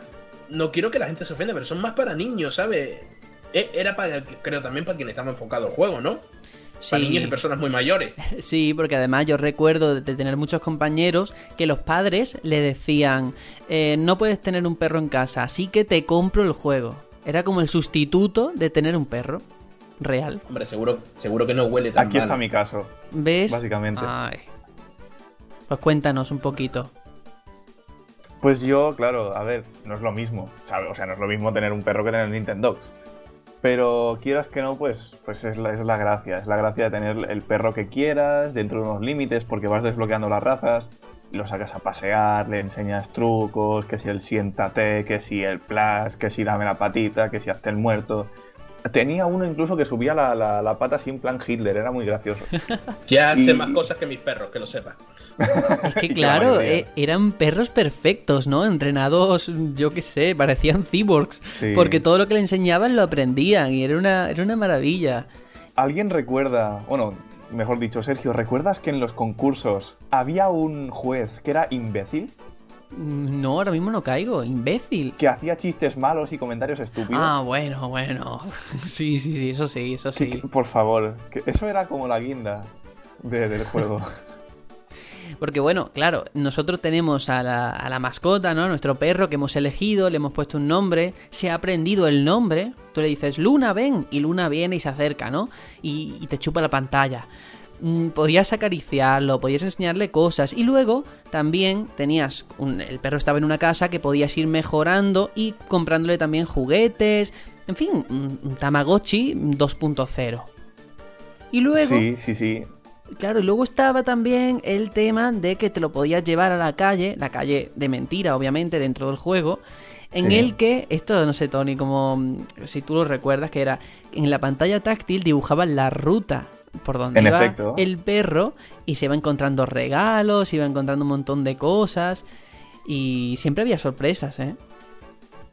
¿De qué estilo de sorpresas estás hablando? De encontrarte a otros perros. Me acuerdo que había basura y el perro se la comía. Y tenías que tirar de la correa para que no se la comiera. O se meaba también por el Se camino, meaba, o se hacía caca, sí, sí, Se sí, hacía sí. caca, la recogías. Sí, sí. Qué grande. Y luego, por supuesto, los concursos, que tú ya los has hablado, pero vamos a explicarlo mínimamente. Había tres. Tres era el de obediencia, agilidad y atrapar el disco. El de atrapar el disco para mí era súper complicado, no era capaz de hacerlo en condiciones. Y mm, claro, tú entrenabas a tu perro para esas cosas. El de obediencia, pues tú te ponías todos los días, Luna, siéntate, siéntate, hasta que se sentaba y le dabas una galleta, ¿no? Y así iba mejorando. y luego ibas a estos concursos y podías quedar en primer lugar, segundo, tercero o directamente descalificado. Oye, Exactamente. una pregunta, muy, y va muy en serio. ¿Los dos le pusieron a la perra Luna? No, no, no, no. Yo sí. Ah. le, puse, le puse Plutón, me acuerdo. ¿Qué, qué, qué, fi- Plutón. qué vicio tienen ustedes? ¿Qué fetichismo tienen ustedes con la astronomía? Es que no, No sé. es que yo tenía un husky real, la vida real, que se llamaba Luna, entonces pues porque tuviera su homónimo en el juego. Yo si tuviera un husky en la vida real le llamaría Link por el Twilight Princess. Bueno, a bueno. Todo el día, sí. Postureo, postureo. Y más cositas a tener en cuenta. Luego también el tema de los tocadiscos, porque podías elegir la música. Había discos de vinilo que ibas consiguiendo o bien en los paseos o lo ibas comprando o ganando. Y estaba muy chulo porque incluso podías grabarte tu propia voz y ponerlo, Hostia, sí. ¿te acuerdas? En el vinilo. Sí, sí. De hecho, me acuerdo, había un vinilo que era como la canción sorpresa. Y era como súper suave y de golpe hacía ¡pum! Y todos los perros se asustaban muchísimo. Sí, Era buenísimo. Y luego podías mover también el vinilo para que sonara más rápido, más lento. Que estaba bien porque utilizaba todo lo que eran las características de Nintendo DS. Vamos, sí, que lo hacía era, muy bien. eh, era también una prueba de fuego para la Nintendo DS. En efecto. Sí, sí, sí, De hecho, yo creo que vendieron, todo lo que vendieron fue en gran parte por Nintendox, ¿eh? ¿Diríamos que el Nintendo fue el Wii Sports de DS? No, yo discrepo ahí, pero creo que no es Hmm. tema para ahora, pero yo creo que es el de Dr. Kawashima, que se le vendió la viejecita también. No, Uy, no sé, sé. se llegó más No. tarde y...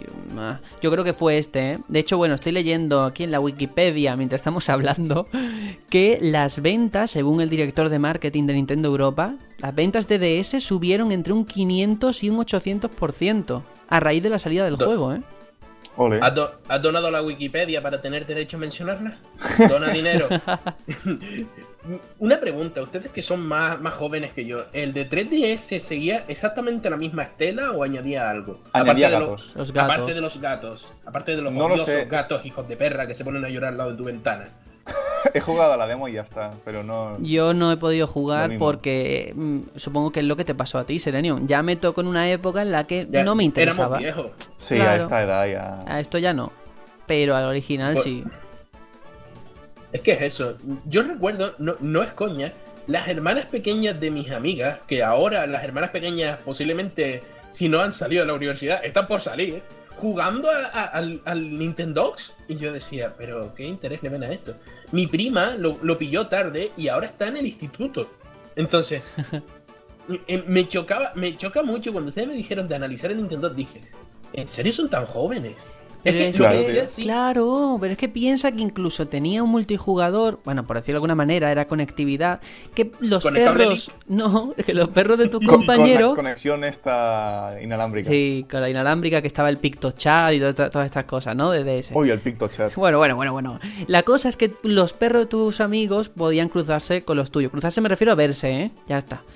Y yo te- Ah. no, de- quiero aclarar esto porque había una leyenda urbana entre mis amigos que había uno que decía que su perra estaba embarazada de otro.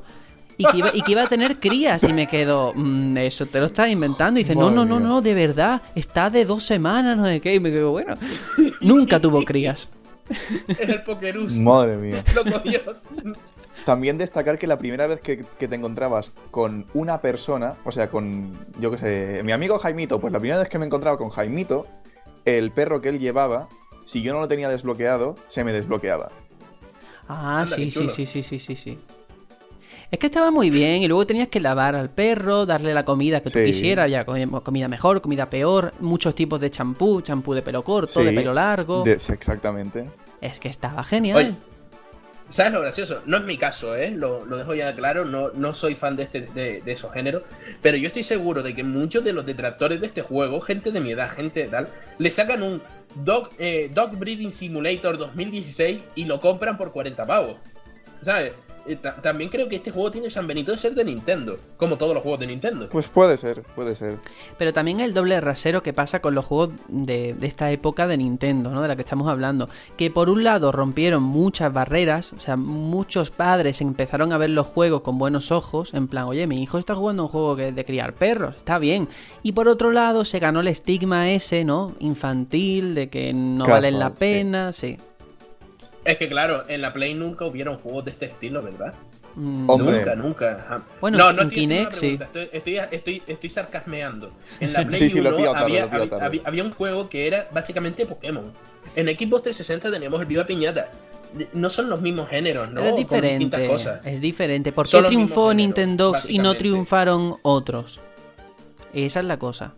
Por el momento, por la situación y el momento, creo yo.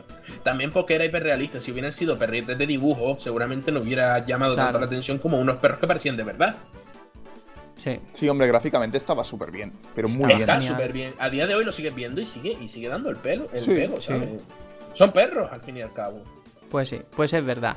Eh, no quiero tampoco alargar este análisis porque era una cosa distendida. Al final es contar anécdotas y cosas. Tony, ¿tus perros siguen por ahí? ¿Tienen pulgas ya o qué ha pasado? Los vendí.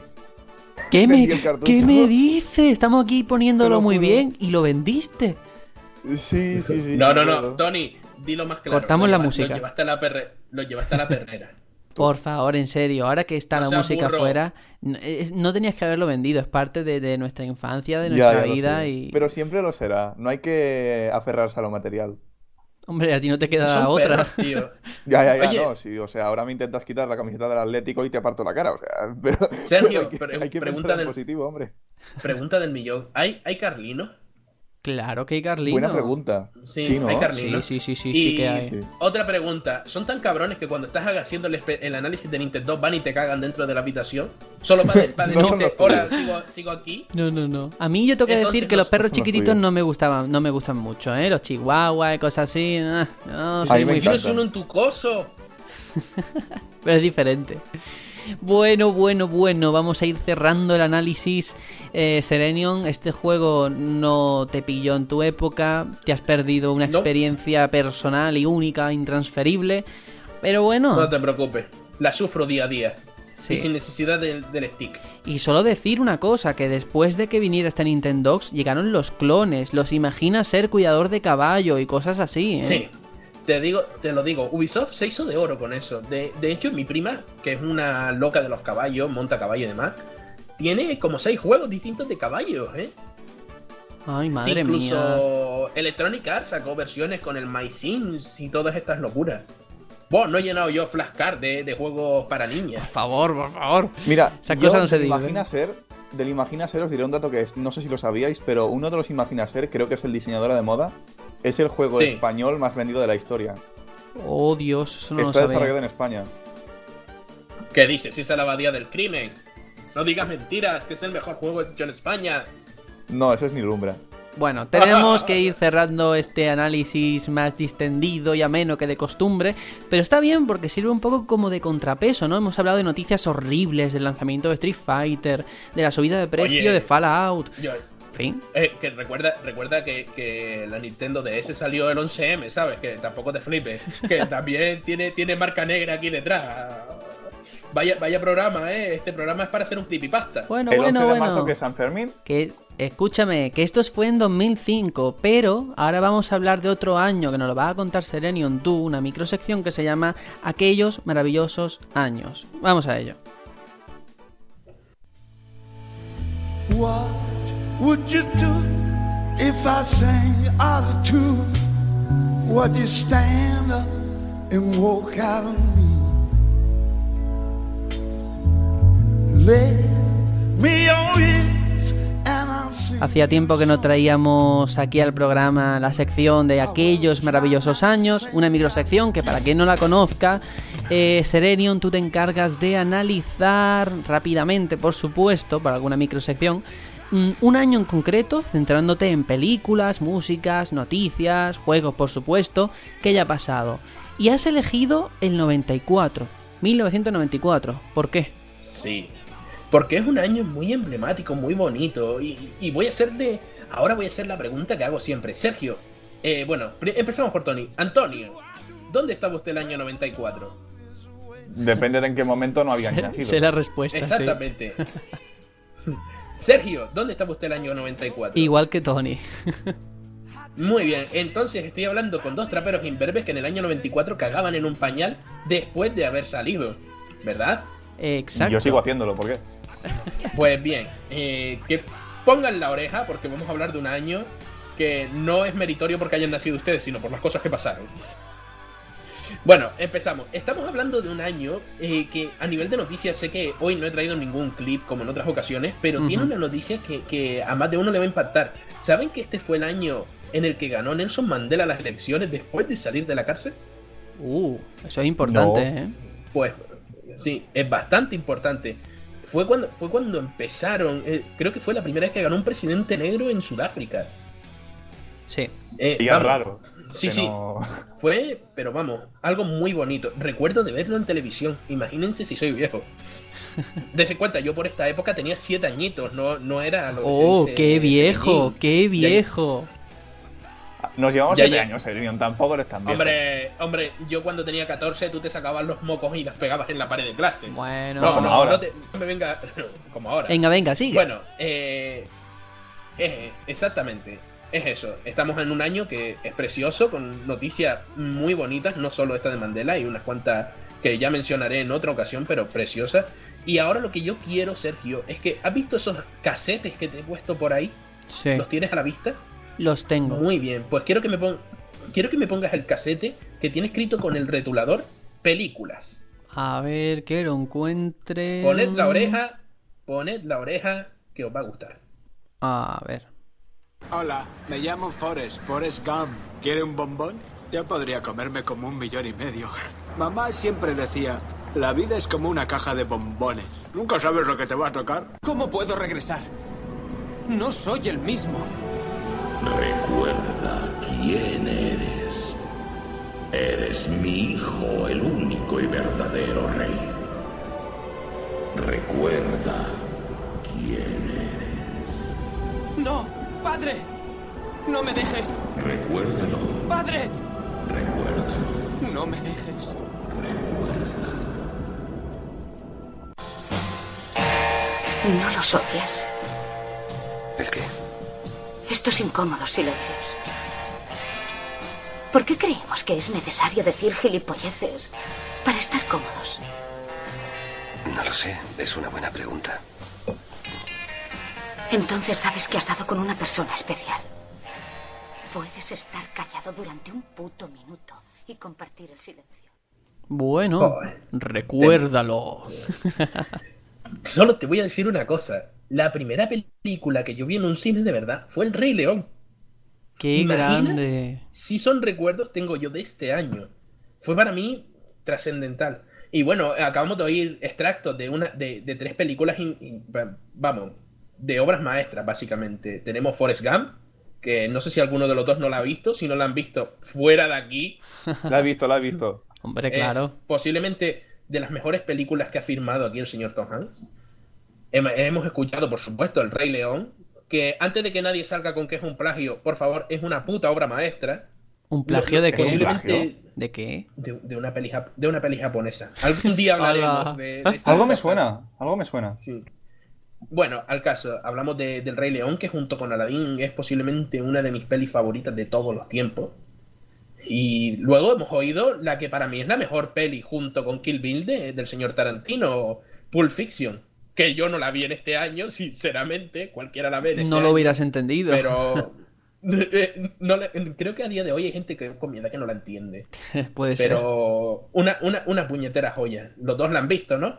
Sí. Perfecto. No. pero- Uy, ¿En uy, serio, uy, uy, uy. Te lo Antonio, juro. pues Te la, lo tienes juro. pendi- la tienes pendiente, Antonio, te va a gustar. Venga. Y es eso. La verdad, fue un año con muy, muy buena calidad en el cine. Recomendadísimo echar un vistazo a las listas porque fliparéis. Y bueno, Sergio, por favor, ¿tienes todavía delante los casetes? Aquí están. Démosle al casete que dice música. Casete de música.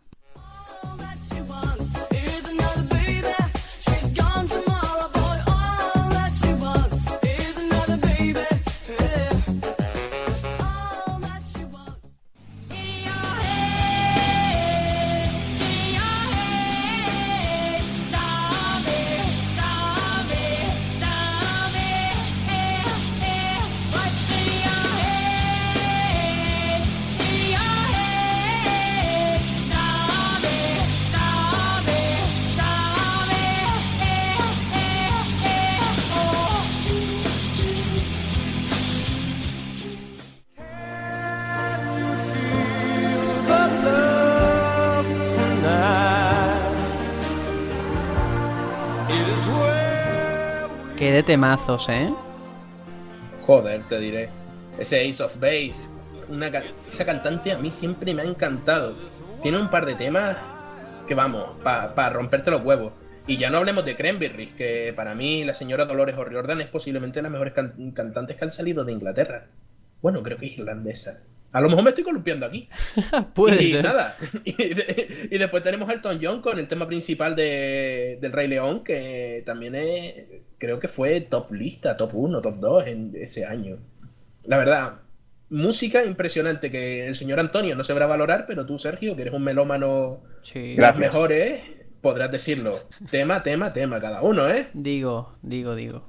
Sí. Y bueno, eh, bueno, señor Sergio, busque por ahí el último casete, dele, rebobínelo un poco y póngalo exactamente al principio. A ver, voy a rebobinarlo con un bolivic, como se solía hacer. y a ver. Yo lo debo rebobinar con el dedo.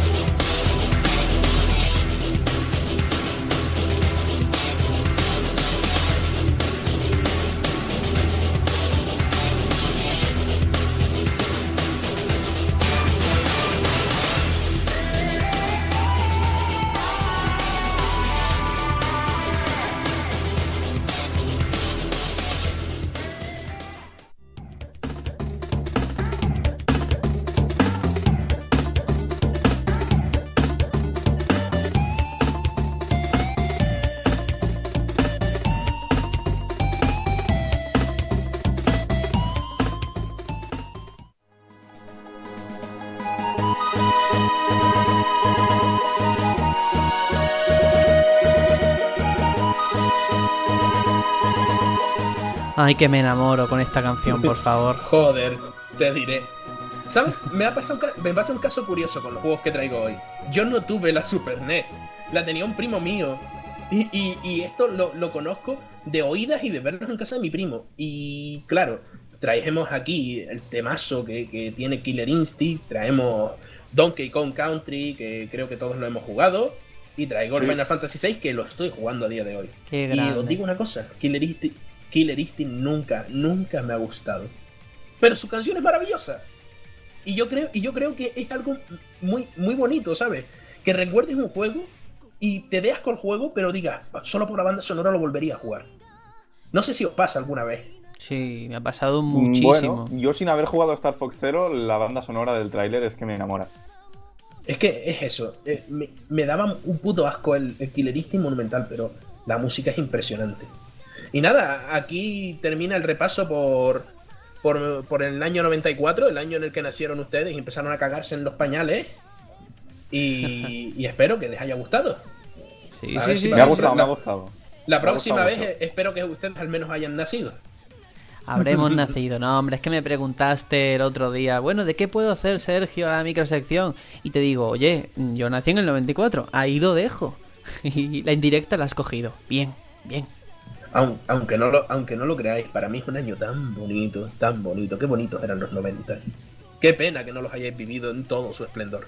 Bueno, que había Yo cosas viví buenas. seis años de los 90, ¿eh? Claro, pero había cosas buenas y cosas no tan buenas. Vamos a dejarlo ahí. Ya otro día hacemos un especial. Otro nostalgia. día hablaremos de Johnny Mnemonic y, y, y Matrix. El Sí, sí. Vamos a despedirnos ya, Serenion. ¿Qué te ha parecido todo esto? Y, y a ver si te vemos la semana que viene, ¿no? Espero que sí, a ver si para la semana que viene podemos hacer algo divertido, ¿no? O algo se podrá mirar. Ya Sí. para la otra ya es más dudoso, pero esta, por lo menos la semana que viene casi seguro que podré estar por aquí. Vale. Espero tener a Velasco para darle un beso en la boca. Eso, eso. Tony, venga, que nos vamos. Yo, muy bien, aquí de estar aquí, siempre un rato divertido. Y siempre acabamos un poco tarde, pero bueno, pero muy bien acompañado, eso siempre. Sí, sí, lo de los tiempos no lo tenemos muy cogido, ¿eh? Pero bueno, ¿qué vamos a hacerle?